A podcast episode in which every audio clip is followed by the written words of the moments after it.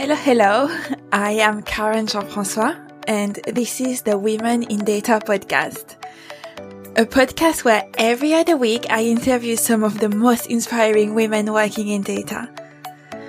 They discuss how data is used in various industries, share their knowledge and experience in the field, and equip you with tips to help you overcome challenges on your career and feel great. Let's get straight to it. I am joined today by Annalisa Occhipinti, lecturer in data analytics at Teesside University. Annalisa holds a PhD in computer science from the University of Cambridge and has recently received several awards for her outstanding contribution in the field of machine learning, big data, and cancer research. In her current role, not only she develops models for cancer research, she also teaches business analytics and support businesses with their BI and machine learning needs. In this episode, she walks you through how data science is supporting cancer research with models enabling early detection and providing clinicians with information allowing them to prescribe an adequate treatment based on the individual's genomic profile. She talks about the data she analyzes, how she deals with missing values, and how the models are built also working closely with businesses, she then goes on to discuss the differences between academia research and industry. Just a heads up, this episode goes a bit deeper in the technical details than our usual episodes, so get ready for it. And lastly, I'm sorry, but Annalisa's headset created a bit of an electrical sound, so if your ears are sensitive, you might feel a bit of discomfort and I apologize for that. A transcript will be available shortly on the WID website if that helps. Let's get to it. Hi, Annalisa. Hi, Karen. Thank you so much for joining me on the Women in Data podcast. Thank you for inviting me. It's it's funny because we are recording right now. I am in Italy, and you just came back to the UK from Italy. So uh, it yeah. should be the other way around. But yeah. yeah. Small world. I was thinking we would actually both be in Italy while we're recording this, but yeah, you came back already. Yeah, teaching is starting soon, so we are back to normal now. That's very true. I had forgotten about that. Annalisa, we are going to talk about a topic that is so close to my heart and I, I, bet is important for so many people. You work in research, but specifically in cancer research, and you're going to share with us everything that you're doing in that domain and how things are going, but also some a bit more on your role and all the models you're using. So could I first ask you to introduce yourself? Yeah, of course. Yeah, as you said, I'm Annalisa. I'm, I'm Italian. I did my degree in uh, in mathematics in Italy, and then I went to Cambridge for my PhD. During PhD, uh, I studied computational biology, which is using mathematics and computer science for understanding biology or explaining biology. And then I went to Teesside University as a lecturer, where I am now. My job title is lecturer in data analytics. So I look after the data analytics in terms of teaching, while for the for the research I do research in cancer. So it's like applying my knowledge in maths and computer science to help understanding something more about cancer and helping people. Yeah, and we're going to talk about how the the two sides of your jobs link together in a moment. But for now, why cancer research? Uh, it's it, it all started with during my degree. I did mathematics and applied mathematics in Italy, in Catania, and it was very theoretical, which I loved it. But then at some point you realize that you want to apply all this knowledge to something. And that's what happened during my PhD. I had to look for a field, for an application of mathematics. And I think medicine and cancer was the most interesting application because that meant that I could apply something that I liked to help people. So this was the, the beginning of everything we could say. Yeah, I can totally relate to that. It's just until my I did my masters, I had next to no clue about what I could do with a degree in math. it was with mathematics, what can I do? I can teach. No, there are other things out there. so when you did mathematics, did you do this all these statistical modeling, maybe what we would call data science today? Actually, no. I did lots of algebra and calculus and differential equations. It was all very theoretical. So there was very few applications. That's why at the beginning, the reason I started mathematics was because I wanted to be a maths teacher. So join the club. yeah. And actually I did, uh, after my PhD, I've been teaching for three years mathematics uh, here in the Northeast.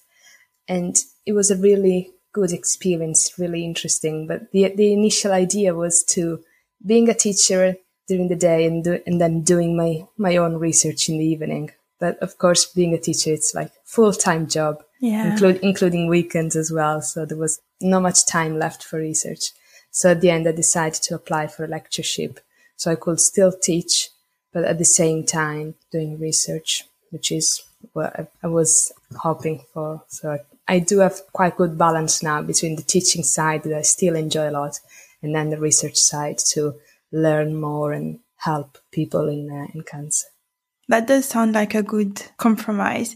Yeah. I feel with everything you've said, funny, I feel like we've done almost the same kind of education. I didn't go to the PhD, but all the differential equations and algebra and all that thing sounds very, very familiar to me. so could you talk a bit more about the research you're doing right now? What, what's the aim and what it is that you do? Yeah, my main research is based on um, cancer genomics. So we're trying to understand why some people are responding in a, in a positive way and why others are responding in a negative way to the same treatment. And this links to the genomic profile of each patient. So what we're going to try to do is look at the DNA specifications and trying to make sense or trying to find a relationship between the values or the genes that are expressed in the patient and their response to the treatment. And the overall idea is to find some genes that are called biomarkers. So some key genes that could help us predicting the survival of the patients. So that in a future world, we could just take a sample, a blood sample from a patient and look for those genes and, and by analyzing the level of those genes, tell the patients or the clinician look, this patient with this specific genomic profile has got quite good chance of surviving with this treatment, while this other one is in a more advanced stage and this treatment will not work. So that would all be for people who have already been diagnosed with cancer. Yeah. And at the same time, there are other projects in parallel for early diagnosis of cancer, breast cancer, so we're trying to detect some features, again, at genomic level that could tell us what is the likelihood of developing cancer in the future. Okay. So that's such a great work and so important as well. These are definitely things you, we need. What I find particularly interesting is yes, the early detection, although I think I would be scared to death to go through that experience because you're like waiting for the results. What's going well, yeah. yeah. But you know, the things you were talking about in really identifying whether a treatment would work for someone because these treatments are so aggressive. So at least knowing that you're doing the treatment that's going to work for you is very important. And so does that mean once you've looked at the genes and everything, you're going to be able to look at different treatments for different people? Yeah, the, the idea will be to find the best treatment for each patient. So for each genomic profile, we could link or we could select the best treatment among the all treatments that are currently available. And this will be a tool available for clinicians who could just use or take the, the genomic profile of the patient and then this tool will return the possible treatments that could be applied for that specific person. And this works with, of course, there is lots of statistics in the background, as you can imagine, because the DNA is quite a long sequence of information. So yeah. we can't just do uh, everything by hand or, and that's where the statistics and all the knowledge that I've learned, uh, all the things that I've learned during my degree are coming very useful because I can now apply them in a useful way just to help other people. Yeah, in a useful and very, very impactful way as well. So you did say that you can now apply what you learned. So all the theory that you learned during your PhD and all your studies, you can apply it to your research now. Yeah. How, how would you explain the process? How does it work? Well, it all starts with the data. So we, we usually get data from public repositories. So there are like websites or portals or some organizations that have been collecting lots of data and they're making them publicly uh, available online.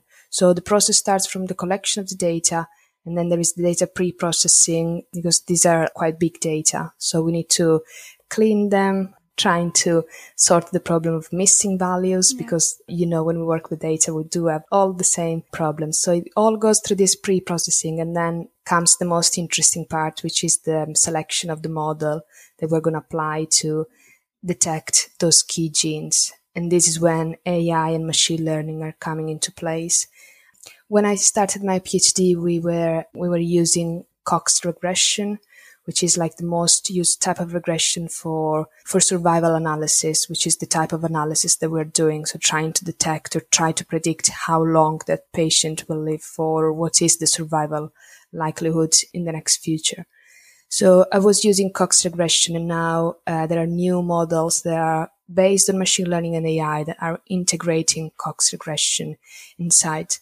So what we're going to do is we're trying to use the, the last developed models in the field to identify or to get the highest accuracy between the input data, which is the genomic data, and the output data, which is the survival probability or the likelihood of being alive in, in the next month, two months or three months and so on. And knowing the survival probability will help clinician in um, selecting the best treatment.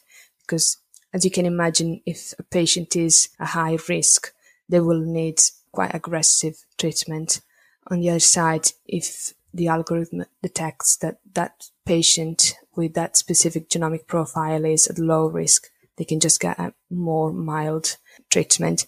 And again this is done through a model which is mainly based on uh, machine learning and ai yeah. So would you say these models are hybrid models? Because you said before you were using the, the Cox model and now you're using models that are integrating that one. Does that mean they're integrating this and another one or is it, are they just using that one still? Yeah. Uh, it all starts with statistics. So even machine learning and AIs, I, I keep thinking of them as an expansion of statistics. So the Cox regression was, I would say the first basic model that was uh, implemented was developed for this type of problem. And now this has been integrated in a sense that is now made part of a bigger framework. The bigger framework is probably now people have heard about neural networks or other types of AI algorithms like random forest or KNN. So people are familiar with this type of models and Cox regression can be put inside or integrated by adjusting the loss of those algorithms. So if you think about neural networks, if, if you think about the loss function that we are using when training the model, we can integrate the Cox regression information in form of log likelihood to obtain an highest accuracy and help the model predicting the correct class, either high risk or low risk in terms of likelihood of dying in this case for cancer patients. All right. That I think this is the most technical episode I've run so far. I, am sorry, I'll try not to go into detail, but uh, it's absolutely fascinating and I love it because I think I have a similar background to yours, but I don't go as deep in the technicalities of model building and all these things at work. So it, it's good to see how all these things are applied. And something I'm very curious about is you mentioned earlier the treatment of missing values. What do you do with your missing values? Do you remove them? Do you do an average? Do you, what do you mm. do? Yeah, it's this is like an open question. We could stay here forever talking about missing values. Uh, but yeah, it depends on the te- technology that has been used for collecting those gene expression values. Some platforms provide a technique or they come with a library in R or in Python that helps you in the process of filling in those missing values. In terms of guideline, what we usually do is if 70% or more of the data is missing for that specific gene, we'll remove the full gene expression. Uh, if it's less than 70%, uh, we can then use imputation techniques or again, there are lots of libraries there. They kind of use the neighbors values to replace the missing values. And that's what, what we're doing. We usually replace it rather than using the mean or, or the median value. We tend to use more sophisticated algorithms just because these were provided by the company that developed that or that collected that specific data. So they can help you replacing those values in a more accurate way than just doing the mean or the median. Okay, great. And now I, I guess all that. So you, this is one part of your job. And then the other part is actually teaching, but you are teaching business intelligence and data analytics. How does that link with your research? Yeah, actually, it's quite linked, even it's, if it seems totally disconnected. It's, um, the models that we are using are the same. It's probably the output that's different, but the model uh, that I'm teaching and uh, when we talk about business intelligence are, are, the same that we're using for, for cancer, for cancer research. And the reason being is that in business, we do have the same problem that we have when we work with cancer data. So we have the big data problem. We have the problem of data cleaning data pre-processing. We have the problem of selecting the best model to get some information out of that big data. So the, the process is exactly the same. The only difference is the mod is the type of data we are dealing with. So in that case, replacing missing values with the mean uh, makes sense. Yeah. Uh, and the output, of course, is is different. Sometimes um, you want to get some insight about the business, so you want to either get a specific classification algorithm or uh, more a regression algorithm if you want to predict the profit of that business in two years or three years time. So it's more probably based on a forecast in terms of profits, in terms of insight for the business. So it's something yeah, more business related, of course, but the process behind it is, I think it's quite similar. I can think of it as uh, two parallel lines, just to use maths. The starting point is, is the only difference because we do have big data in cancer and big data in business intelligence, but then the process to work with that type of data is quite similar. So they, they are not so far. Yeah, and you did mention so for your research you would use sophisticated model to deal with the missing values, but when you look at business things using the the mean or the median is is okay. So would you say that this is because you don't need as much accuracy uh, when working on business problems? Yeah, that's that's one reason, and then also because when we collect data in business, uh, they are usually coming from a database so mm. they are transactions. So if there is a missing data, we can easily replace it with another number. That single number will not will not have that much effect on the rest of the model. While when we talk about genes, we need to be really careful because that's a person. So we need to be more careful in replacing those missing value with the right values. Yeah, I guess especially when you think of the applications of your research, you definitely yeah. don't want to get it right because someone's life is at risk. When I was working in Paris, I was working with a company that was at the time called ERDF. And what they do is basically they, they're the company that brings electricity to people's house. And what very different from cancer research, but we were also using these kind of models to, to predict people's consumption because if basically the customers consume more electricity, then ERDF would have to buy electricity from somewhere and pay a fine because they didn't predict things properly. And my role there was to look at the impact of using averages on missing values. And the end of that was that they didn't have any negative impact. So using averages for missing values was actually okay for them. But I guess they were also using, um, margin of safety in their predictions. And so, yeah, it, it's great to see, you know, how different people are dealing with missing values and the fact that you're saying that based on what problem you have to solve, one method might be more not accurate, but appropriate than specific or suitable for that. And uh, yeah. just to follow up on that, in, when we work with businesses, they do have a lot of data, very big data. While when we work with cancer data, we don't have as many patients. So the samples are much less compared to number of genes right. that you have in the DNA. So we have also that problem that we don't usually have in business. So business, if we think, keep thinking about the numbers of transactions, they are really high.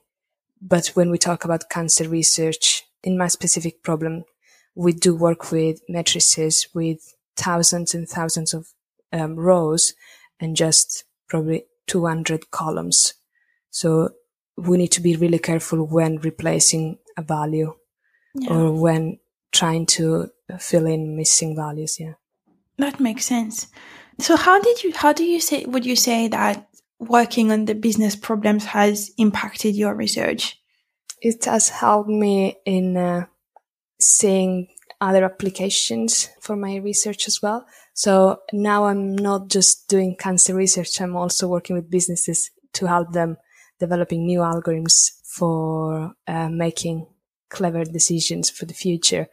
But at the same time, I'm getting to know more or different algorithms that I wouldn't have uh, had the chance to get into or to learn if I were just staying focused on cancer research. So it's, it is helping me a lot in learning new processes and also in learning new ways of exploring my data as well in that starting part of uh, data pre-processing, the data explanatory part. Yeah, that, I'm listening to you and I'm thinking how busy you must be because it feels like you have three different jobs. yeah, it feels to me as well. I probably have four. Oh, I don't know. Um, yeah, uh, Karen, you know, it's like when you when you like what you do, it's like it, it doesn't matter if, if you spend lots of time doing it. It's just something that you do because you like it. That's beautiful. yeah, even if it's like a three jobs, it's just yeah. I, I do like it, so it's not that much. Yeah. That's great. What what advice, Annalisa, would you give to someone who wants to go from research to business or the other way around? Yeah, I, I think at the moment they can be really close to each other, especially now all the business are, at least most of the business are investing in research. So if people are working in business, they have chance to work on a research project for their company. So I, I don't see that much of a difference nowadays between work, being in a business and doing research. The only difference is, uh, of course, on, on the topic. Because yeah. of course, if you work on a company, you're doing a research for that company. You need to do in that specific direction because the company needs to get profits and needs to get something out of your project. While when we work uh, in research as an academic, you do have a bit more freedom because that's your project. You're going to get funding to work on that project, but you can decide the directions that you want to give to that project. If you want to apply a model rather than another one, while in a business, you feel a bit more constrained. And I think that's also part of the job. So the, the only uh, thing that I could say is that there isn't much of a difference, but it depends if people love that freedom of researching what they want or they are more comfortable in researching something as part of a given project. So like working in a business, that's the only difference I can, I, I can think between the two. And then, uh, depends on what people prefer. If they like to be guided through the process. So to work on a business yeah. or being more free in the research, so to work as an academic. So that would be doing research for a business versus doing research as an academic. Yeah. Yeah. Uh, I think doing business business is a bit different because turnarounds are much faster. Yeah. And uh, that, that means you also have that yeah. that time pressure. That's a, that means that you can't explore as much as you would in yeah. research. And if I can answer that question of people that are just working in a business, like not doing research, and they want to get into research, I think that that's still a possibility, especially nowadays when uh, in academia we are looking for a lot of applications. So I can see that the new people are coming uh, at Teesside University are coming from industry as well. So it's like people are bringing their expertise and using their expertise to teach a student and to apply their expertise to, to research. So I think that jump is also possible. And again, it depends on what people are interested in. Yeah. And uh, one last question before we close the episode. Is there anything that you read or listen to that helps you in your career and personal development? I don't really have something that's uh, my favorite, but I do uh, use Google Scholar a lot. So it keeps me updated, let's say, on the last latest research. And then I subscribed to a lot of data analytics or data science or AI for uh, for cancer weekly newsletter so I get the latest updates on, on my inbox straight away and then I can check from there. That's the easiest way because as you say, they have almost four jobs. So I don't have time to go around and read. But once it comes in your inbox, you have to take time to read. And if there is something interesting, then I'll, uh, I'll follow that up. But Google is my best resource for reading. I don't have books that I like to say I really like that book, but I usually go from one book to another depending on the chapter that I'm interested in, and they are all mainly based on uh, machine learning and quite a few now on uh, business intelligence as well. Yeah, you know what I find interesting is you are saying you don't have that many books to recommend. When someone is trying to break into data science, the first question they ask me is, Oh, do you have any books recommendation? And every time I talk to someone, they're telling me I don't read books. So everybody finds things on the internet, but I don't know why people are coming into the field are expecting to be given books. And that's, that's an interesting one. I, I would love to know the answer to that. Yeah. I, I think the only answer is there are some nice books on uh, introduction to mathematics. So you can just tell them to start reading about mathematics. Oh, but yeah. even that after a while, you just you just kind of switch off. You ca- you will never be able to read a full book from the beginning till the end while doing a full time job or while doing a degree. The only tip I give to my students is, or to people that ask me, is find a problem and then try to learn all the possible ways to solve that problem. So I don't know, using Google or the lot, lots of tutorials nowadays on data science. So I think start from a problem and then try to solve that problem. I use a lot Kaggle. I yeah. don't know if you know it. Yeah, I always point students to that to website because it's really good for learning new things and learning from others that are developing similar problems. You know, that's what I do in my research as well. I don't know anything about everything, but I try to learn step by step based on, on the problem that I'm facing at the moment and then the next one and the next one. Thank you so much for joining me on the podcast, Annalisa. Thank you for inviting me, Karen. Thank you for listening to the Women in Data podcast. We will be back in a couple of weeks with a new guest. Until then, if you have two minutes, it would be great if you could leave us a rating or a review, as it helps not only to make the podcast more visible, but also to enhance the content. If you don't want to miss the next episode, follow us on Apple Podcast or Spotify. We are also on LinkedIn. And if you wish to, you can even register to the community for free. All you have to do is head to womenindata.co.uk. Have a great day.